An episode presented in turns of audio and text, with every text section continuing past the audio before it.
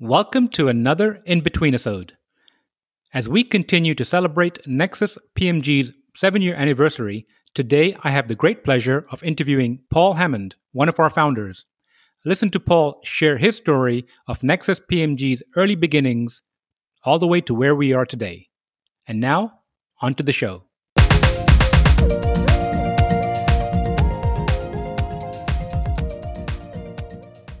Welcome to another special in-between-isode. I'm your host, Raj Daniels, and today I'd like to welcome Paul Hammond to the show. Paul is the Chief Financial Officer and a Principal at Nexus PMG. He is responsible for financial strategy, governance, and compliance. Paul is dedicated to delivering world-class services for our clients in the lending and investing communities and owner-developing teams. Paul, welcome to the show. Thanks, Raj. Happy to be here. And how are you doing today, Paul? Very well. Good day here. Just working from home, so excuse any crying babies and barking dogs. No worries, no worries. Paul, as you know, I like to open my show by asking my guest the following question. If you were asked to share something interesting about yourself, what would it be? Yeah, good question. In a previous life, I was working in a large EPC, took on a couple of expat assignments. And for those that worked in that kind of environment before, you usually get a rotation as a home leave or as part of a vacation package. And that package started off at 12 weeks on, 2 weeks off, and that merged into 8 weeks on and 2 weeks off. And in those 2 weeks, I traveled the world a lot. It's actually how I met the other founders of Nexus PMG. We would travel all around the world. And I guess the interesting fact about me is I've been to 6 of the 7 continents, and I've just got Antarctica left to go. So that's my one personal goal. One of my personal goals is to head to Antarctica at some point. Well, hopefully this COVID will clear up soon and you can head down there. Yeah, I've put a bit of a damper on my travel plans, but yeah. We'll see. Longer term plan. There you go. So, Paul, something special here. You know, take us back 7 years ago, paint us a picture. Where are you? What are you doing professionally? And how does Nexus PMG come to be? Yeah, I'm in Razazor in the east coast of Saudi Arabia. I'm living in a man camp in a newly constructed mineral city to support the modern aluminum refinery program. Like I said, it's where I met the other founders of Nexus PMG, and we were working on the project for Fluor. I'd been on the project for almost 3 years, and in July we had formed Nexus PMG.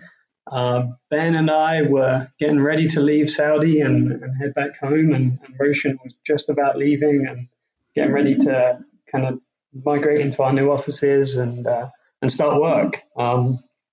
So that's July 13, and over that time, I mean, we didn't really have much of a plan in terms of what we wanted to do. We just knew we wanted to start Nexus and figure out from there, basically. And we, in our spare time, we were planning our first steps as a company. So we didn't have a lot of spare time. We were working 72-hour weeks. So kind of one day a week, we would take some time, figure out what we wanted to do as Nexus, get all the early stuff together, all of the early planning steps, figuring out where we would be based, which is a task on its own, and some of the early nightmares, and just taking those early steps nice and slow and making a plan. So that early planning, that once a week, I can imagine you guys around a table kind of discussing, what did you envision for Nexus? Yeah, it's a good question. We, I think we envisioned a plan for ourselves more than a plan for Nexus. We wanted to be in control of our own destiny. We were, as anybody who's worked for the large Fortune 500 companies knows, you're part of a corporate system. And I don't want to sound overly egotistical, but we were entrepreneurial by nature, fairly high achievers, and then the three of us just didn't really feel like we fit on a corporate structure. So. And that corporate structure is kind of structured 5 years in one position, promotion, 5 years in the next, promotion. I'm sure you know how it is. And we just felt that was a better model for the three of us. And that was kind of one of the one of the factors that brought us together was that frustration at that system and thinking we could do something differently, something merit-based, and kind of do things better. So there was the in control of our own destiny part, and there was also the side of it where we just wanted to do things better than other people. That's kind of a driving factor between the three of us as well, I believe. We just like to improve things and fix things and make things better. And we had that high opinion of ourselves and our abilities, which I think any entrepreneur has to have. And we thought we could go sell a premium service to groups that align with our mindset and our values, which included putting quality above everything else. So that was kind of the vision we had for ourselves and what we could do now. The vision for the company was selling services, basically, and that's how the company started out. We were project controls, accounting, finance professionals, and we went down that road of, hey, we can build a market here and go and sell those services individually and as a company to the groups like the large EPCs of the world, which then transitioned into working with lenders, working with investors, working with developers, and the skill sets kind of stayed the same, and the clients were the ones that got a little bit more varied, but the overall work and the overall approach has stayed fairly consistent throughout. So as you were putting the reins on your own destiny there and working your way through these years, what are some of the valuable lessons you'd say you've learned along the way?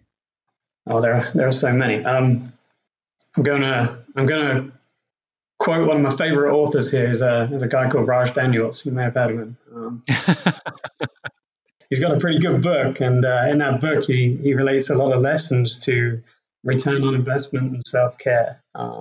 So the number one lesson I've got, and I've learned throughout throughout my whole career, in fact, is safety is your number one priority in any project, any industry, anything we do. And I think learning that at the professional level transcribes through into your personal life as well. I feel like it's a good way to value to see value in your loved ones and everything, every process, and make sure things are running smoothly and safely. And then the other side of that is prioritize your health. So sleep, diet, exercise. I firmly believe that'll benefit you more than 16-hour days at the office. And on the rare occasion that they do come up, then you'll probably be in a better shape to tackle those than you would if you were regularly doing that and ignoring some of the warning signs that I've seen people ignore in the past. And really just focusing on you will help the bigger team as well. So they're two of the main ones. That kind of fits in with some of the books I read, and Ray Dalio's Principles is a big guiding. It helps me kind of a lot in how I approach lessons learned and how I approach looking after myself and business. And I think that's an interesting book to derive principles from, basically, on how you want to operate, how you want to be, who you want to be, how you want to do business. And that's been a big influence there. Actually, I see the kind of similarities between your book and Ray's, and they've both been really influential in how I manage myself.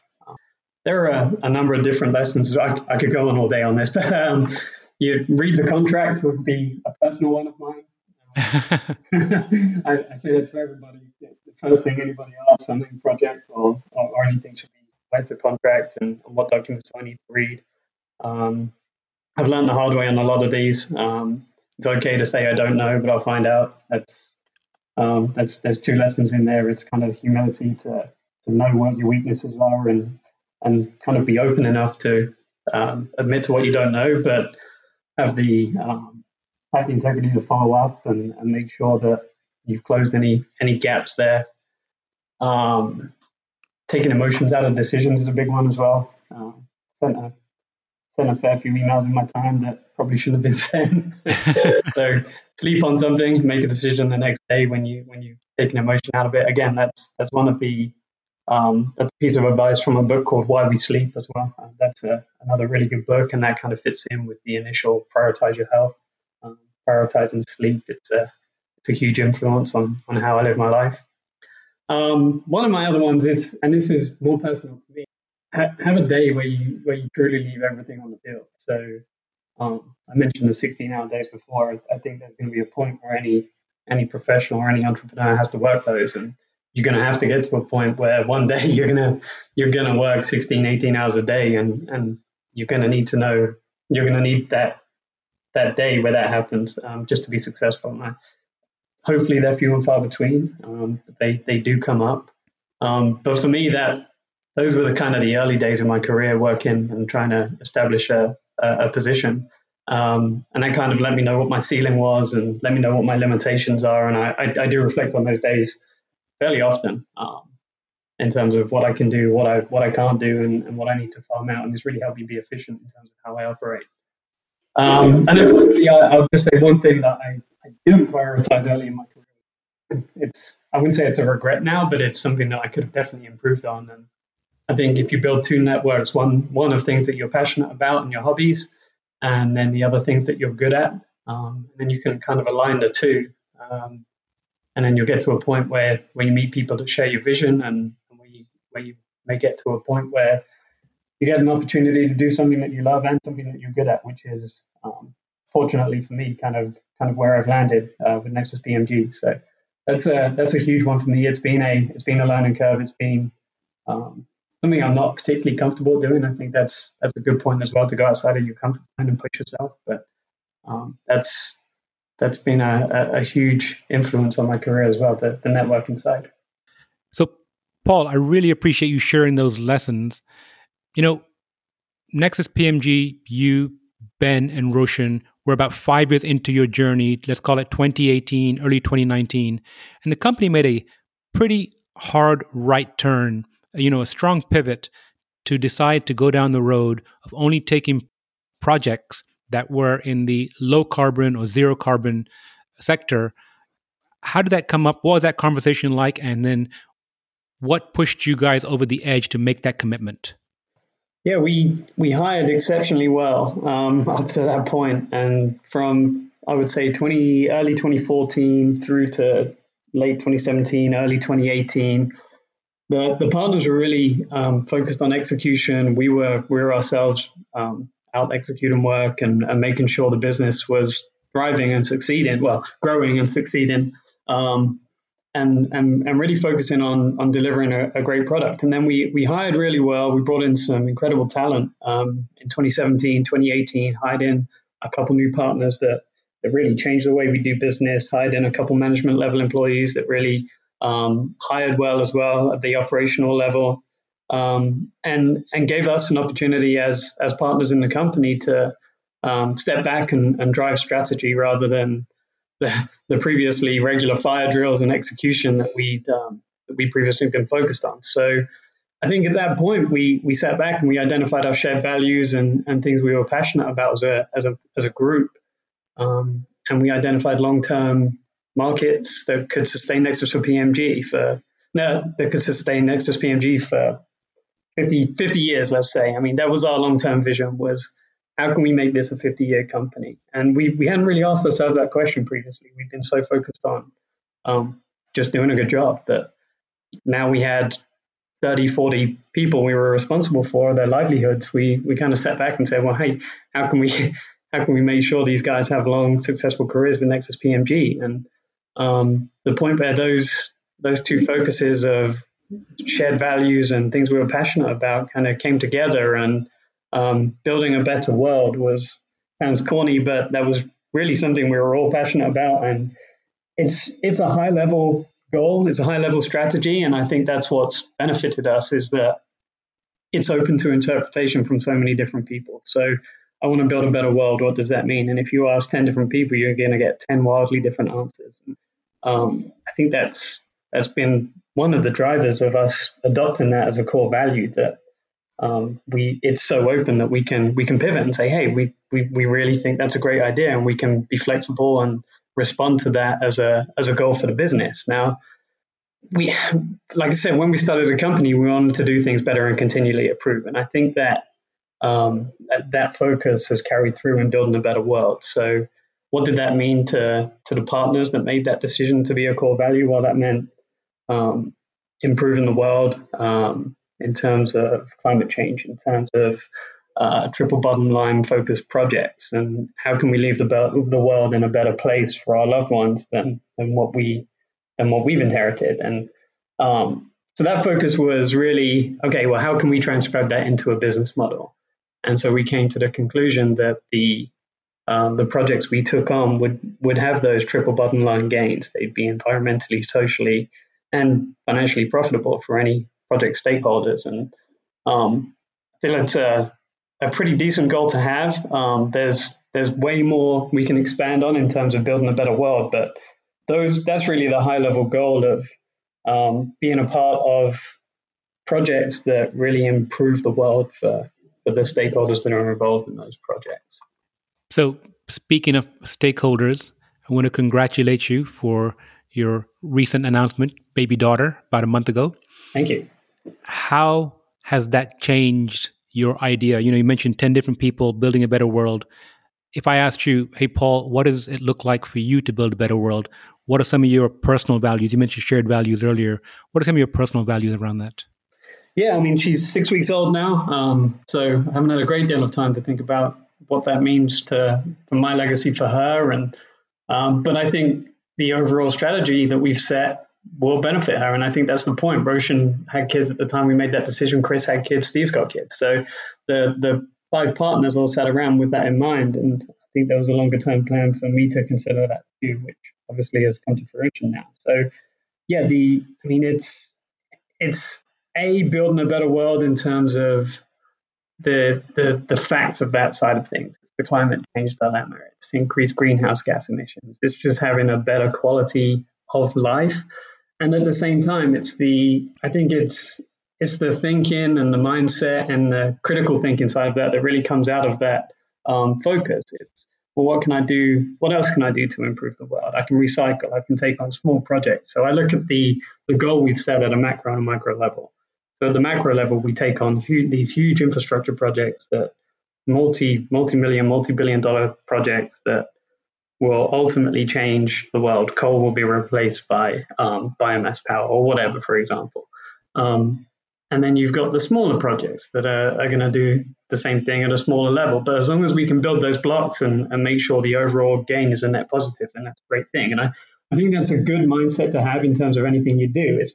It's the small incremental change, the positive, progressive manner in which you do things that really drives us as people and as a society. And that's the kind of message I'd like for my daughter to inherit and run with, rather than kind of being happy where they are, and that continuous improvement mindset. Does that make sense?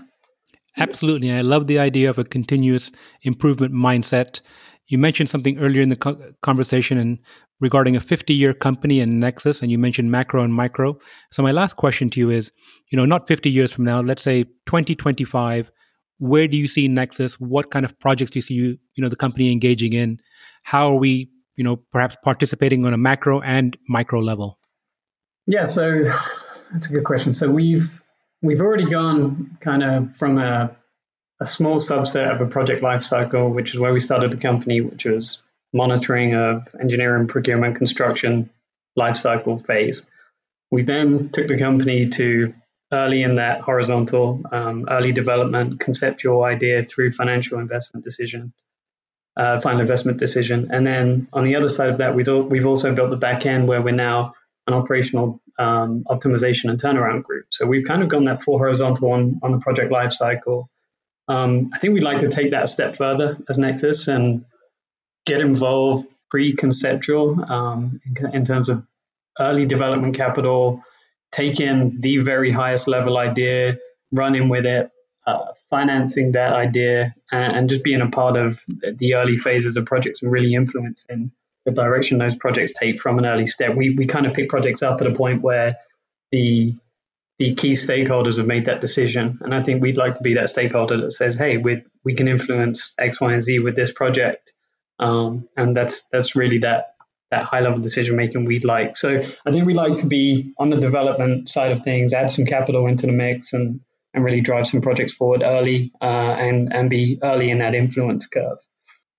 On the other side of that coin as well, I think I'd like to develop this platform a little bit more, the bigger than us kind of charitable side. And that's more, I think that's just as much of a personal goal as it is a professional goal, where we take this kind of nonprofit charitable organization and we expand that a little bit more as well. There's 100 different programs in Dallas where we could do that just on our doorstep. So I think we can build on that platform as well. So continue to grow what we've already done as well. I think what we've done so far has been exceptional. We're building great teams. We're hiring great people. We're responsible for a lot of people's livelihoods, and the responsibility that comes with that is a lot, but it's challenging and it's interesting. So I feel like continuing to do what we've already done, as well as a couple of key add-ons to the front end, back end to the business, and I think we've got a pretty well-rounded organization there. So that's kind of my short-term vision. I went through the 50-year plan. I think we could do that for a long time. I mean, infrastructure is a hugely long-term industry. So I feel like we could just rinse and repeat for as long as we want to, basically. And as long as the market supports us and we keep doing a good job for our clients, I have no doubt that we can get there. Paul, thank you so much. And I look forward to working shoulder to shoulder with you, growing BTU and Nexus PMG. And thank you so much for your time today. Are there any last comments you'd like to share? No, I think we covered most things. I appreciate your time, Raj. Thank you so much, Paul, and have a wonderful day. You too. Bye-bye. Thank you for listening. If you like our show, please give us a rating and review on iTunes. And you can show your support by sharing our show with a friend or reach out to us on social media, where you'll find us under our Nexus PMG handle. If there's a subject or topic you'd like to hear about, send me an email, btu@nexuspmg.com, or contact me via our website, nexuspmg.com.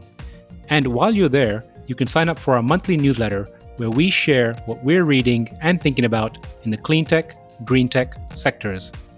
Bigger Than Us is a Nexus PMG production.